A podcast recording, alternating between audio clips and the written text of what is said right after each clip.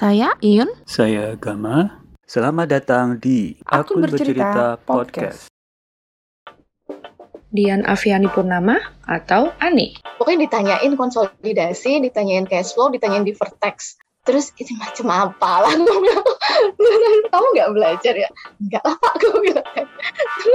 Ani adalah Departemen Head Accounting and Finance di Astra Property Indonesia di Jakarta. Terus dia bilang dari Jogja ke Jakarta nggak bawa buku gitu kan dia bilang. Enggak pak gue bilang kan. Terus habis itu ya udah deh ini saya pinjemin buku saya dulu di, dikasih pinjem BIM sama uh, KSO ya dulu kan dua itu Sebelumnya, Ani berkarir di Astra Internasional di Jakarta di bagian corporate accounting selama total 10 tahun. Dia juga sempat mencicipi bekerja sebagai junior auditor di KPMG. pulang subuh kayak tapi pulang subuh tapi nggak tahu gitu nih ngapain gitu itu kayak bikin tambah stres Ani adalah lulusan akuntansi UGM angkatan 2003. Bersama Ani kita akan berbicara banyak tentang berkarir sebagai akuntan di perusahaan swasta. Ani, boleh tolong ceritain ini nggak perjalanan karir kamu eh, pernah ke mana aja sehingga sampai di posisi yang sekarang?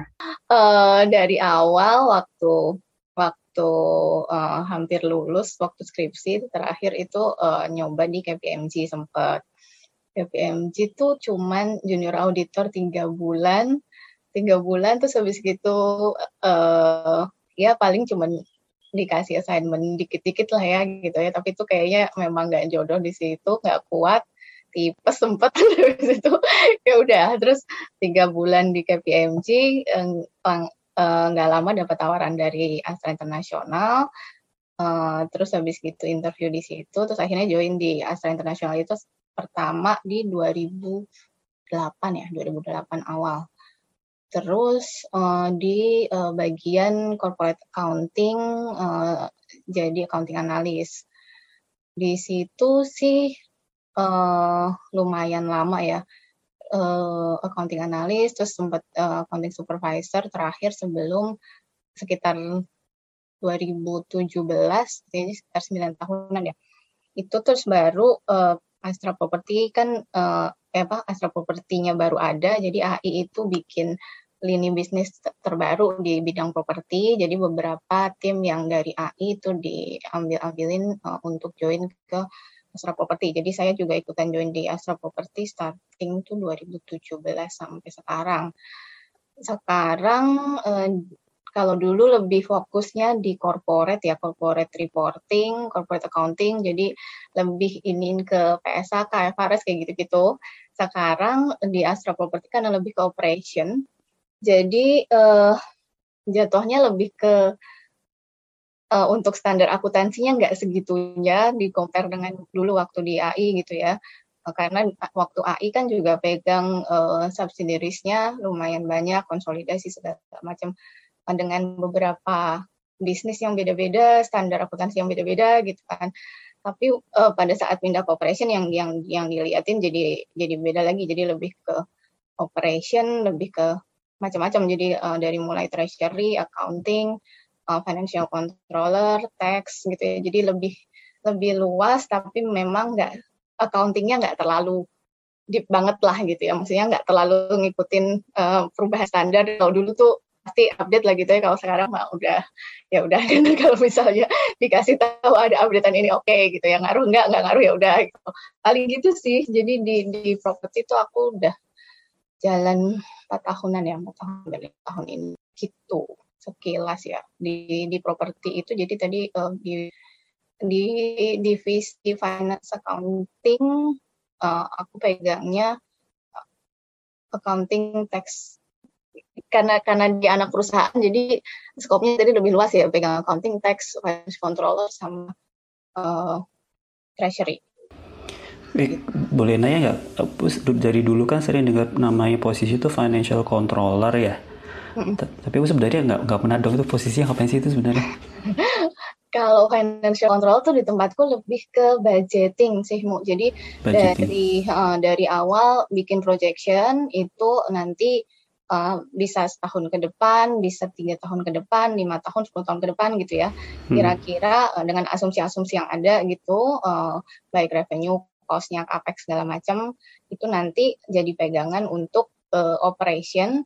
Uh, jadi setelah awal kita bikin projection, bikin budgetnya seperti apa, itu nanti akan dikontrol juga setiap ada pengeluaran. Oh, Jadi setiap uh, procurement mau keluarin barang, budgetnya ada atau enggak, kayak gitu ya sesuai atau enggak dengan perencanaan awal, kayak gitu perlu dilakukan request atau enggak, kayak gitu sih. Uh, boleh mundur sedikit nggak? Di satu company untuk produs laporan keuangan yang terkait dengan keuangan biasanya itu ada bagian apa aja sih? Kalau laporan keuangan itu spesifik di accounting sih. Kalau laporan keuangan ya, kalau laporan keuangan. Jadi dulu waktu aku di AI itu di corporate accounting itu spesifik di reporting gitu ya, apalagi uh, dan dan karena corporate jadi tugasnya kita itu kita collect uh, data dari subsidiaries maupun associate atau joint venture nanti kita mereka kirim ke kita itu kalau di AI itu tanggal reportnya biasanya setiap tanggal 7 itu kita dapat dari semua anak perusahaan. Habis itu nanti kita konsol, terus nanti akan dibikin report konsolidasinya uh, per masing-masing account gitu. Jadi uh, PIC accounting analis A pegang company ABCD dan uh, dia pegang juga account misalnya dia pegang cash, pegang AR, pegang AP gitu ya. Nah, nanti akan uh, dengan detail-detailnya dan analisa detail-detailnya gitu. Nah, itu nanti uh, jadi tim accounting yang yang membuat akhirnya membuat laporan keuangan maupun nanti dealing dengan eksternal auditor gitu ya, itu di tim accounting gitu. Tapi kalau misalnya finance lebih umum itu macam-macam. Kalau lebih ke uh, operation itu tadi kan dari mulai yang lebih relate ke operation itu tuh sebenarnya treasury udah pasti ya karena semua orang butuh duit gitu kan, butuh dibayar segala macam. Nah, treasury terus habis gitu walaupun itu nanti akhirnya reportnya akan dipakai oleh accounting setiap kali closing gitu ya. Jadi data operation itu biasanya dapat dari treasury. Treasury kalau misalnya flow-nya itu biasanya closing kan uh, kalau accounting tuh nggak bisa lepas dari yang namanya closing gitu ya. Karena kan kita lebih ke rutin kan uh, ininya reportingnya. Jadi biasanya urutannya treasury dulu closing, terus habis itu accounting, accounting habis itu tax, accounting barengan biasanya sama budget, terus habis itu tax untuk uh, PPH-nya gitu biasanya. Hmm, kalau di company ada kayak bagian AP, AR, Hmm. itu itu berarti saat, saat di bawahnya treasury gitu ya? Treasury, Sa- uh, Hmm, oke oke. uh, biasanya fi- biasanya finance treasury lah gitu. Itu AP, AR, in, apa incoming, collection di situ. Hmm, Ya, jadi kalau kalau yang tadi eh, perjalanan karirnya Ani tadi waktu di AI itu yang di accountingnya ya. Accounting itu berarti yang eh, apa namanya? Tadi kolek Bikin eh, laporan keuangan. laporan uh-uh. keuangan dari dari yang yang kecil-kecil itu dijadiin satu jadi laporan konsolidasian gitu. Mm, mm, mm, Dulu, mm, mm. dulu namanya eh di eh, khusus namanya di departemen apa? Accounting ya. Corporate accounting. corporate accounting. Terus Mm-mm. Jadi di eh, masing-masing anak perusahaan itu juga ada accountingnya sendiri-sendiri kan. Kayak di sekarang Ah, tempat itu asal properti itu oke. ada accounting. Nah, Ah. jadi sekarang tuh posisinya aku submit ke AI, nanti AI yang akan konsol gitu. Ah, sekarang jadi anaknya. Sekarang accounting tapi dia anaknya. Dulu gue yang rese-resein gitu. Ini kenapa belum dikirim? Sekarang jadi yang harus ngirim. Ini aku udah kebayang banget ya ngomongin konsolidasi, kebayang kuliahnya eh, apa namanya akuntansi lanjutan gitu langsung puyeng nih mau ngomong apa lagi. Iya, Pak. Siapa dulu yang yang di lantai sa- lantai satu yang yang ruangannya kayak Yes, kayak apa sih yang ke atas gitu kan? Grogas. Suparwoto. Pak siapa? Pak siapa? Paroto, iya. Suparwoto Suparwoto bener. Iya, iya itu yang susahnya setengah mati masa. Begitu lulus terus kayak udah lupa juga sih sebenarnya ngomongin apa. Kali gitu ya, maksudnya emang nggak ada yang tahu ya. Dulu kita benci setengah mati, sekarang jadinya ngurusin itu. Iya, eh, eh, eh. tapi memang ya kalau misalnya nggak dipraktekin tuh kayaknya ilmunya juga nggak nggak inget gitu nggak sih kak? Kalau aku tuh justru oh, kayaknya nggak tahu ya eh, begitu pas lagi dipraktekin tuh baru oh kayaknya dulu pernah ya, cuman baru nyambung nyambungnya itu baru waktu dipraktekin gitu. dulu waktu interview awal aja bener-bener deh iya, ternyata tidak semenyeramkan yang dibayangkan kali ya. interview awal itu gue inget banget di di ini apa namanya balik-balik pokoknya ditanyain konsolidasi ditanyain cash flow ditanyain deferred tax terus ini macam apa lah? Gue bilang kamu nggak belajar ya? Nggak lah pak gue bilang. Interview di AI eh, ke- eh, di, di konsol itu kan. Itu seriusan interview, interview buat apply eh, AI di departemen accounting itu udah ditanyain itu ngomongin konsolidasian gitu. Mm -mm. Waduh. Mm associate joint venture, terus habis itu uh, cash flow, uh, operation, apa operating, financing, investing, terus habis itu tax. Oh my god, itu deferred tax teh apa? Gue bilang. terus habis itu nggak tahu kan, terus habis itu uh, baik sih uh, bosku itu. Terus dia bilang, kamu nggak belajar ya ke dari Jogja ke Jakarta nggak bawa buku gitu kan? Dia bilang, enggak pak gue bilang kan. Terus habis itu ya udah deh ini saya pinjemin buku. Saya dulu di, dikasih pinjem BIM sama uh, Kieso ya dulu kan uh, dulu itu. Terus coba pulang terus balik lagi terus di interview lagi. Serius? interview kayak gitu jadi interview ada dua ini ada dua kali uh. semua kandidat kayak gitu? Nggak tahu sih bu. Kalau sekarang sih gue enggak ya uh, sampai sekarang pun ketika mau masuk ke departemen itu kualifikasinya juga kayak gitu ya. Mesti mencari orang-orang yang paham uh, teori uh, minimal uh, teori akuntansi yang tentang itu tadi yang kamu ceritain tadi. Uh, consolidation itu segala macam tadi. Iya sebenarnya basic-basicnya ya sebenarnya lebih ke uh, apa namanya logic accountingnya gitu. Nggak akan ditanya sangat teknis sih. Tapi biasanya akan uh, dari pertanyaan-pertanyaan itu at least secara logiknya itu kalau kita dipancing-pancing itu bisa bisa ngikutin gitu. Terus atau kalau kita di challenge tuh nggak goyah-goyah gitu. Biasanya itu. Walaupun nggak akan nggak akan disuruh bikin jurnal banget gitu sih enggak. Boleh ini nggak ceritain dulu waktu masuk AI seleksi ada berapa tahap tuh? Uh, tertulis, terus habis itu interview HRD, terus habis gitu, eh ARC ya, bukan HRD, Astra Recruitment Center. Terus habis gitu baru ke user. Habis user uh, HRD biasanya itu udah harusnya sih kalau usernya udah oke okay, itu akan hmm. lebih ini sih uh, HRD terus habis gitu medical medical terus udah oh nggak ada interview sampai level apa sih direct director itu nggak ada ya enggak sih enggak sih kalau hmm. kalau anak level analis uh, biasanya sampai division head hmm. uh, terakhir ya. Nah. Sekarang itu di AI itu ada lebih early tuh kayak macam uh, internship program gitu ya. Jadi hmm. uh, karena kan susah ya makin ke sini nggak tahu sih makin susah aja dapat orang walaupun walaupun katanya banyak orang yang nyari kerja gitu ya tapi bener gak sih ada yang ngomong gitu nggak? iya iya dari, dari kemarin, ya nggak sih kemarin dari kemarin komplainnya itu ya dari user. Iya, Iro juga ngomong gitu, susah, susah itu makanya aku nanya gini, susah itu yang uh, susah itu nggak ada yang lamar atau kualifikasinya ketinggian aku minggu Laura so, sampai HC saya kan dia selalu nemenin kan maksudnya ya soal lu kan pasti itu itu aja ya mbak. Iya iya soal gue itu itu aja. Gue ini dibolak balik kan? Nggak tahu deh. Kemarin tuh Irul mengeluhnya gini uh, anak sekarang itu cenderung uh, ya oke okay lah uh, IT penting gitu kan ya. Cuman terus teori akuntansinya agak ke ya, basic ini, accountingnya itu ya. Basic accountingnya jadi nggak nggak kuat dia bilang mengeluhnya kayak gitu dia bilang. Uh, padahal kan uh, uh, menariknya gitu. Owner di sesi pertama itu cerita bahwa uh, apa namanya uh, ranahnya akuntansi itu bisa-bisa suatu saat tergantikan sama teknologi gitu kan. Cuman kata Airo, enggak juga karena sekarang makin banyak orang yang pintar teknologi ternyata accountingnya juga uh, malah pada nggak kuat. Akhirnya mereka kesusahan juga nyari apa behind that numbernya bingung. oh, oh, nyari ini cari cari employee yang uh, basic accountingnya bagus gitu. Itu juga yang terjadi ya atau gimana? iya iya iya biasanya waktu interview kan yang kita cari itu uh, at least basic knowledge-nya gitu ya logik logik awalnya gitu ya.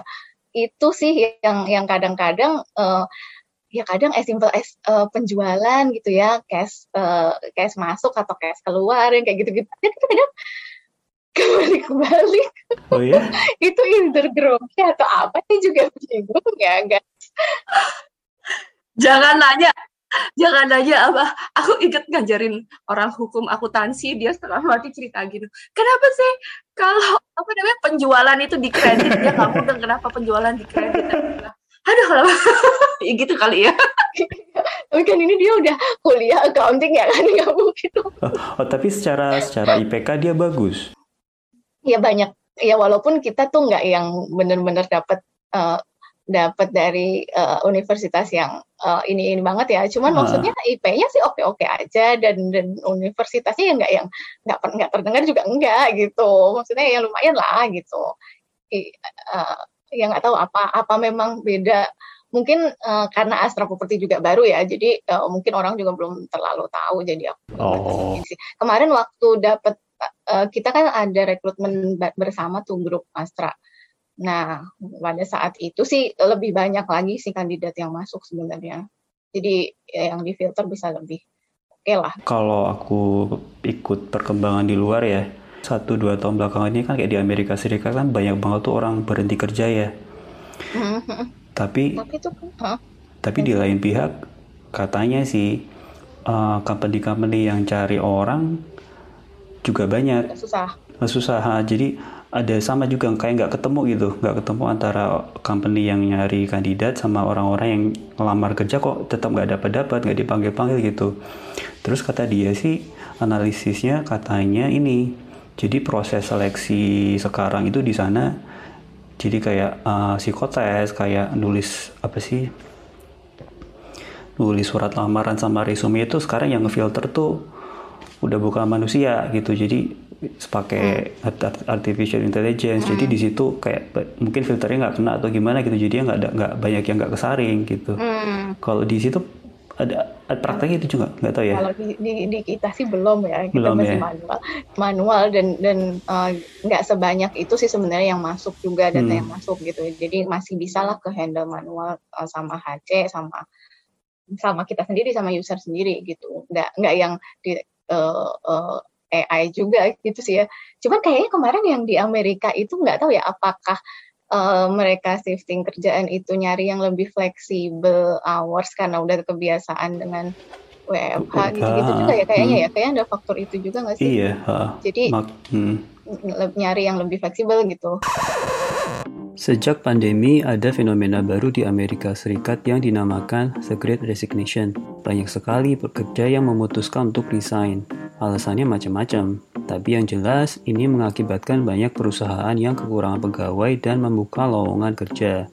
Nah, di sisi sebaliknya, ada orang-orang yang sedang cari kerja, tapi setelah melamar ke mana-mana, kok yang manggil cuma dikit ya? Dalam video yang judulnya How AI is Deciding Who Gets Hired, Bloomberg mengatakan bahwa artificial intelligence itu sudah mulai digunakan di perusahaan di sana dalam proses seleksi lamaran kerja. AI itu kan dirancang manusia ya. Jadi kalau ada desain yang keliru atau pola seleksi yang dijadikan acuan itu bias misalnya, maka yang terjadi adalah kekeliruan atau bias itu justru akan dilakukan dengan lebih efisien. Hasilnya, iya bisa nggak kesaring tuh kandidat-kandidat yang sebenarnya memenuhi syarat. Tapi ini nggak ngerti ya, perkembangan semacam ini apakah sudah diterapkan di negara kita atau belum. Link ke video tersebut bisa kalian dapatkan di website akunbercerita.com. Jadi kalau yang prakteknya hmm. yang sekarang nih yang kamu tahu Evan itu di uh, holding Astra International apa di properti hmm. itu juga masalahnya uh, uh, uh, mungkin mereka tes tes awalnya bagus lebih banyak jatuh ketika user itu ya ketika memperdalam terkait uh, kemampuan mereka pengetahuan mereka tentang basic akuntansinya itu malahan iya, ya iya biasanya sih iya ya Iya, iya, iya pada saat uh, filtering di levelnya HC sih di on paper gitu uh, itu juga udah ada yang kesaring gitu ya.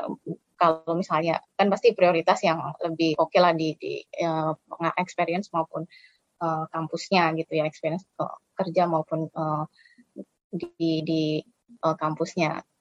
Terus tapi pada saat pada saat interview user itu yang akan lebih ke gambar apakah dia akan fit in masuk ke tim kita atau enggak gitu. Uh, ya itu sih biasanya ya tergantung masing-masing perusahaan ya. Kalau di kita sih uh, ya tadi basicnya yang harus kuat sama lebih ke drive-nya ya apa namanya semangat untuk dia terus belajar itu sih yang yang yang yang jadi salah satu pertimbangan utama lah gitu. Jadi kadang-kadang pinter juga kalau misalnya uh, sama teamwork ya. Biasanya hmm. kan kadang-kadang uh, dengan pengalaman dia sebelumnya atau organisasi atau misalnya uh, pernah kerja di mana uh, dia menceritakan apa yang dia lakukan itu dia nyerinya dengan dengan uh, bisa menjelaskan dengan runtut, bisa menjelaskan di, digali dia bisa menjelaskan dengan uh, clear gitu ya. Itu kan kadang-kadang uh, tuh ada yang orang pengalamannya udah rada lama, tapi sebenarnya lu ngapain sih gitu ya itu kadang-kadang dia nggak tahu ya hasil akhirnya dia itu berfungsi untuk apa gitu misalnya atau ini kadang-kadang ya dia dia disuruh itu dia melakukan itu gitu bosnya nggak nyuruh itu ya udah gitu kan nah itu tuh yang yang kita kalau udah kayak gitu tuh udah yang lain aja deh gitu biasanya. Oh, berarti ini ya apa namanya inisiatifnya gitu juga diperhatiin ya.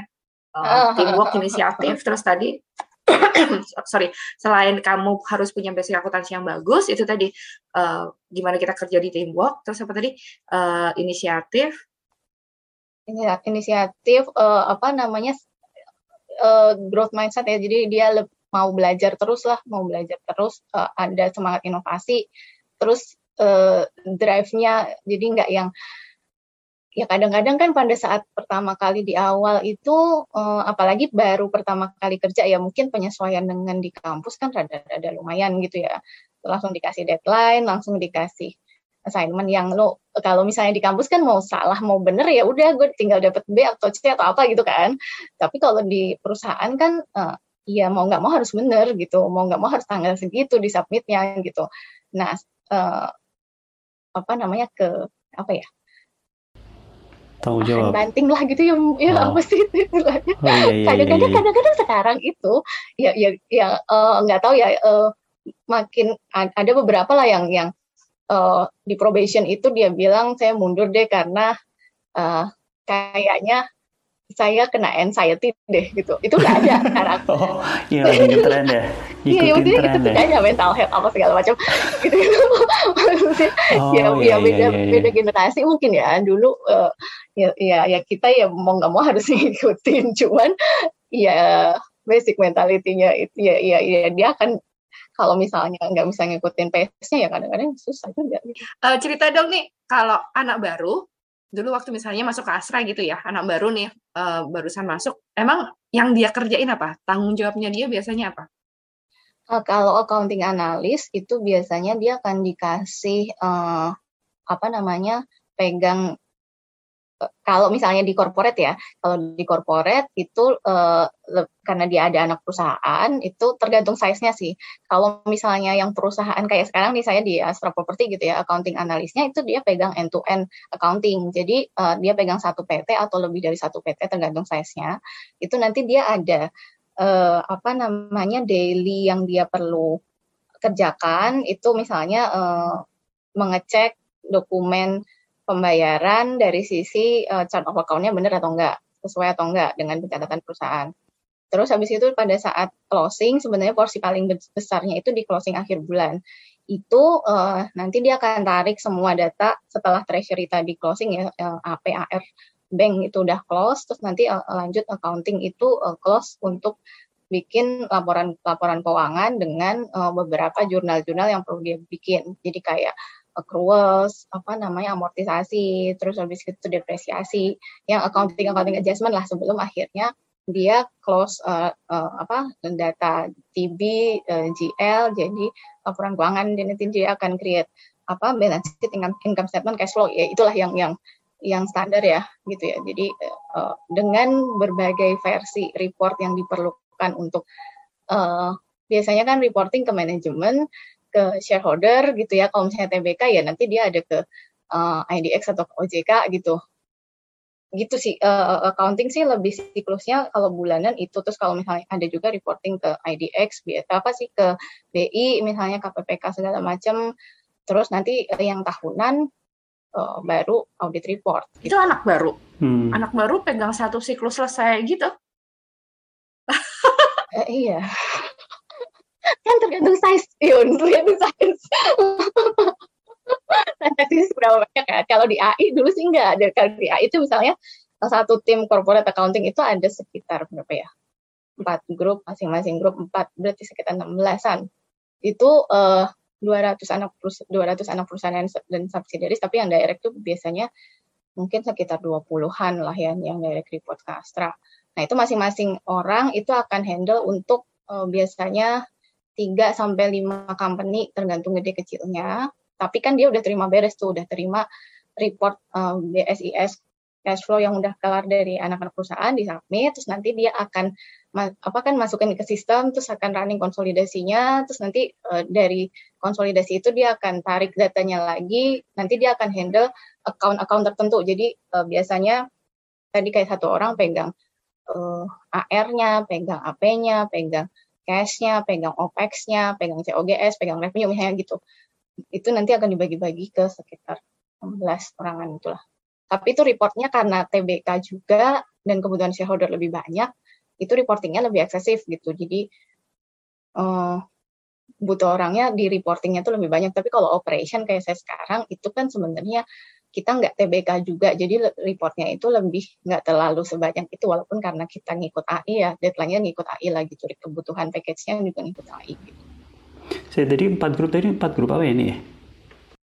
Uh, kalau di kalau di AI itu dia dibagi jadi empat grup utama accountingnya lebih ke kayak fokus ininya sih supervisornya juga ada empat gitu ya kalau hmm. kayaknya sekarang juga masih gitu ya semoga gue nggak salah jadi uh, satu grup satu itu lebih ke arah sistem terus habis itu dia pegang actuary uh, terus grup dua itu lebih ke cash flow kalau nggak salah ya terus uh, tergantung ininya uh, terus grup ininya subsidiaries yang di, di yang di yang di handle itu apa aja misalnya kayak UT gitu ada di grup hmm. grup satu itu misalnya oh, iya. yang iya. otoma, otomotif apa track iya, gitu iya, ada iya. grup satu nanti ada lagi yang lain industri gitu ya? Uh, uh, uh, walaupun nggak yang ini semua ya maksudku kan kita ada tujuh lini.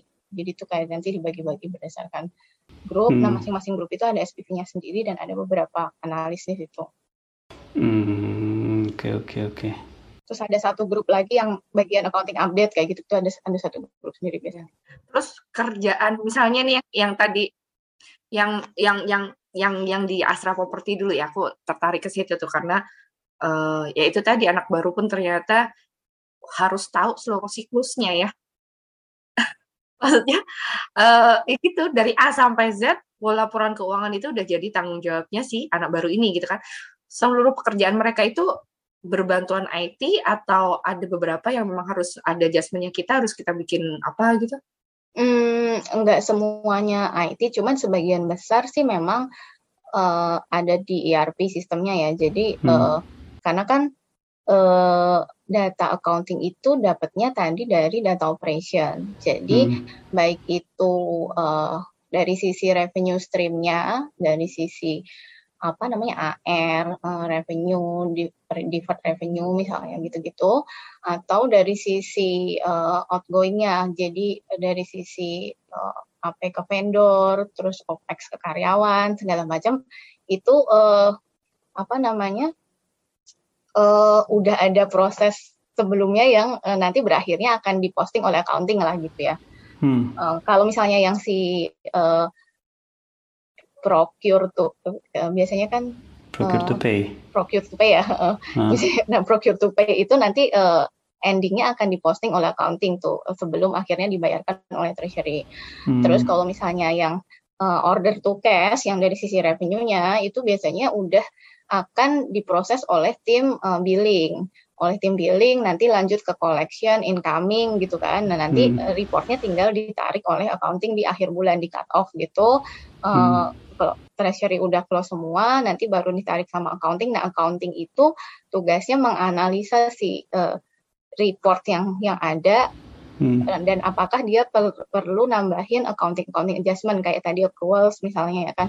Yeah, uh, Biasanya sih tambahan-tambahan manual itu yang yang yang memang harus butuh judgement kita ya. Jadi kayak uh, accruals terus habis itu di, uh, provision misalnya diperlukan Uh, terus habis itu depresiasi, depresiasi sih sebenarnya running aja ya, running, running system. Uh, jadi once kita udah masukin acquisition aset yang benar, ya tinggal di running aja setiap akhir bulan gitu. Mm. Setelah itu baru reporting.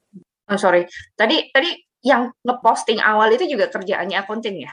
Kok? Yang yang daily dia lakukan setiap ah. hari itu itu di accounting kalau di kita.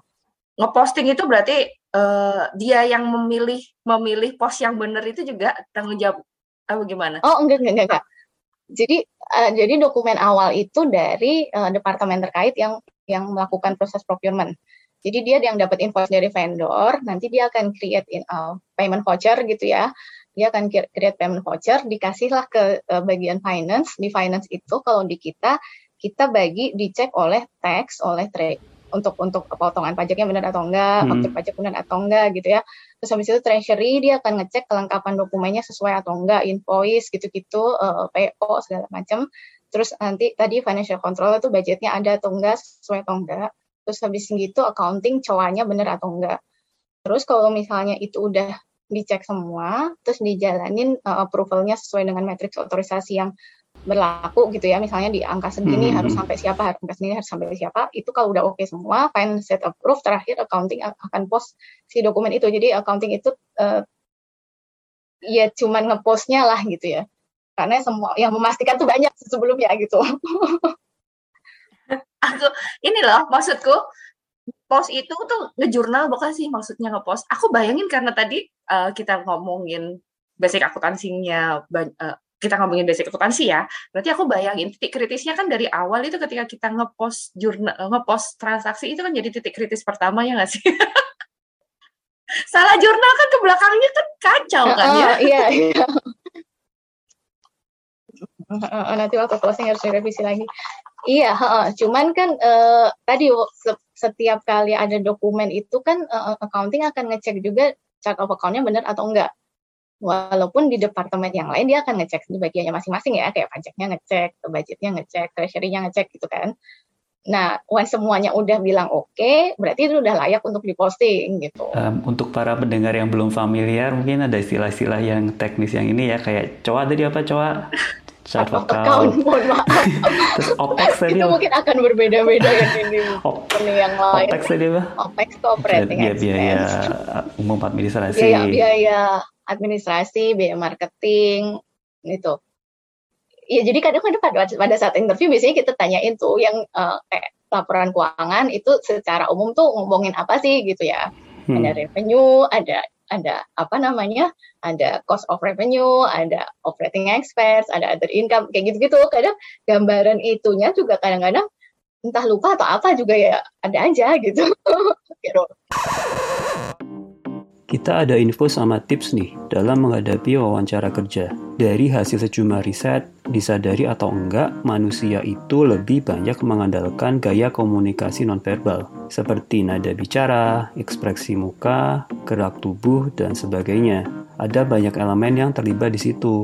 Rupanya ini juga berlaku dalam proses wawancara kerja. Maksudnya, gaya komunikasi nonverbal seorang pelamar kerja itu turut memberikan pengaruh kepada rekruter dalam mengevaluasi atau memberikan penilaian kepada pelamar tersebut. Jadi, idealnya gak cuma kemampuan teknis aja nih yang kalian latih. Ada dua tulisan yang udah kita lampirkan nih. Judulnya The Impact of Nonverbal Behavior in the Job Interview dan Strong Nonverbal Skills Matter Now More Than Ever in This New Normal. Link kedua artikel ini bisa kalian dapatkan di website akunbercerita.com.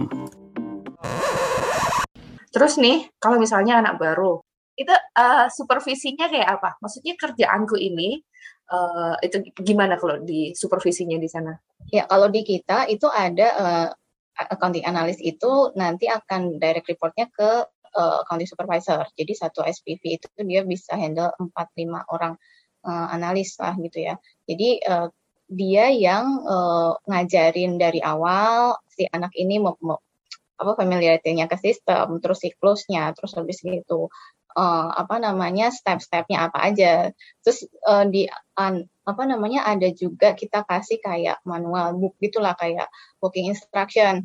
Nah itu ya kadang-kadang kan diajarin sekali dua kali itu kadang-kadang ya ya masuk ya enggak gitu kan. Uh, kalau enggak langsung dipraktekin. Nah, nah jadi makanya kita tambahin juga sama uh, walking instruction. Jadi di situ dia bisa ikutin step-stepnya lah gitu ya. Uh, terus nanti di, di setiap pekerjaannya itu sebelum disubmit ke manajer itu di review dulu oleh si SPV itu. Jadi nanti uh, manajer akan nanyanya ya ke SPV sih lebih lebih nanyanya uh, ke SPV atau kalau misalnya harus di uh, apa namanya follow up lagi ke analis ya baru akan turun ke analis gitu sih. Dalam kesehariannya, idealnya nih, seorang pegawai perusahaan dibekali sejumlah panduan dalam melakukan pekerjaannya. Antara lain adalah SOP dan Work Instruction. Apa itu bedanya? Nah, kalian bisa baca di satu artikel di Medium yang judulnya Differences Between Process, Procedures, and Work Instructions. Link ke artikel ini bisa kalian dapatkan di website akunbercerita.com. Jadi jangan khawatir juga ya, walaupun kerjaan segitu banyak, tapi kita pasti akan disupport sama apa namanya ya tadi lah uh, kita punya amunisi lah ya. Jangan khawatir you are not alone. Mau apa namanya uh, eh, SOP-nya manual book-nya segala macam. Yang kedua ada si supervisor yang akan memantau pekerjaan kita sebelum itu di approve jadi produknya mm. uh, apa namanya ya itulah produk akhirnya gitu kan ya ya biasanya uh, tergantung ininya ya kadang-kadang kalau kalau dulu di AI itu uh, mungkin orangnya juga ya beda ya antara yang perusahaan yang udah relatif lebih settle, uh, resource-nya juga lebih banyak gitu ya di compare dengan perusahaan yang baru yang resource-nya juga terbatas lu lagi lagi gitu kan.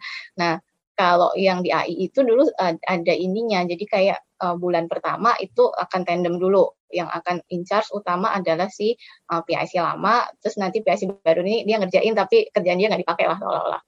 Nah, terus hmm. nanti baru di di bulan kedua dibalik eh, yang anak baru ini yang bikin utamanya yang akan dipakai ya cuman di backup aja sama yang uh, versi lamanya gitu. Nah, baru nanti ketiga dilepas.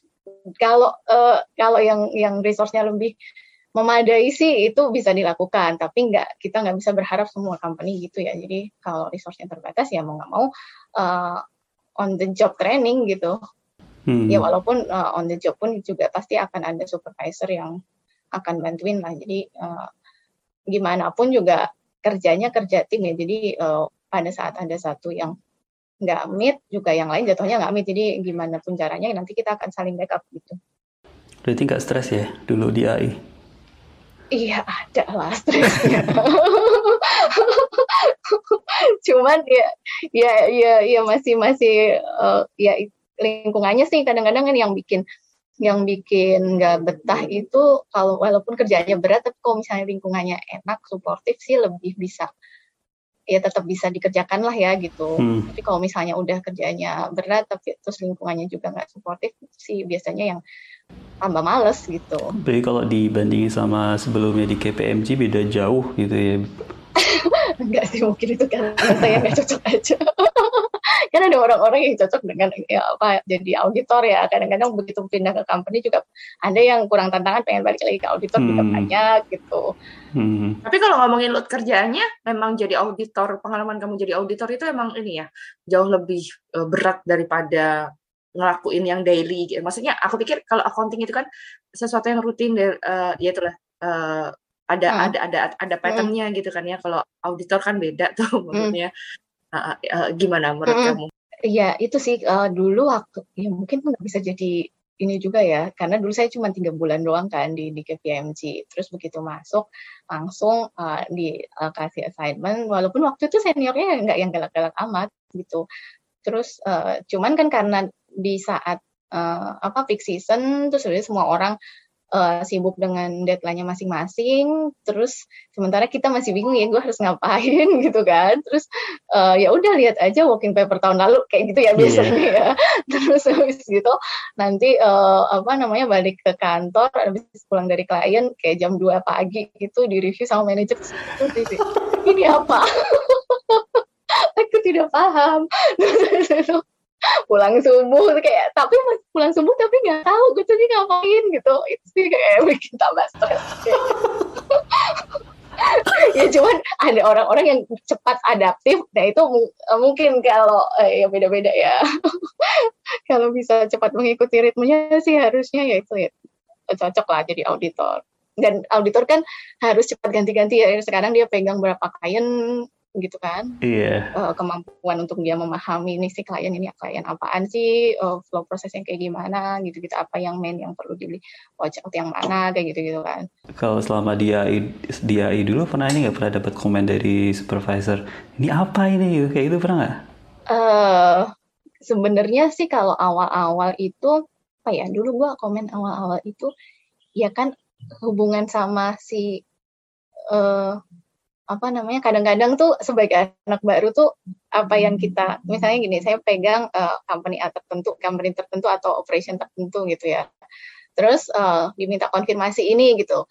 Harusnya kan itu difilter dulu ya maksudnya atau ditanyain dulu ke siapa ke seniornya atau apa gitu kan. Mungkin itu pernah ditanyakan sebelumnya gitu. Nah terus langsung lah gue pastro waktu itu sempat ada komen gitu waktu anak baru banget.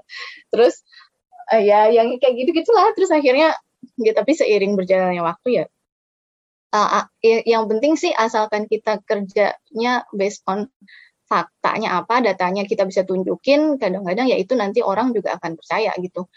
Dulu awal-awal uh, ya anak baru pernah kok saya ingat gue ya dulu awal-awal tuh uh, and senior saya lah yang yang enggak nggak kayak gini nggak kayak gini gitu ya udah pokoknya udah ada argumentasi dan terus ya udah ini datanya tuh kayak gini gitu semenjak saat itu terus akhirnya dia lebih lebih enak nih lebih percaya lah gue ngomong apa juga dia percaya gitu sebelumnya mau boro-boro Nanti balik-balik ya, jangan takut kalau kamu emang data, kamu punya data gitu kan ya. Maksudnya punya argumen boleh, tapi harus punya datanya dulu, punya basic. Iya, itu kita sandarkan ke data dan fakta yang benar lah.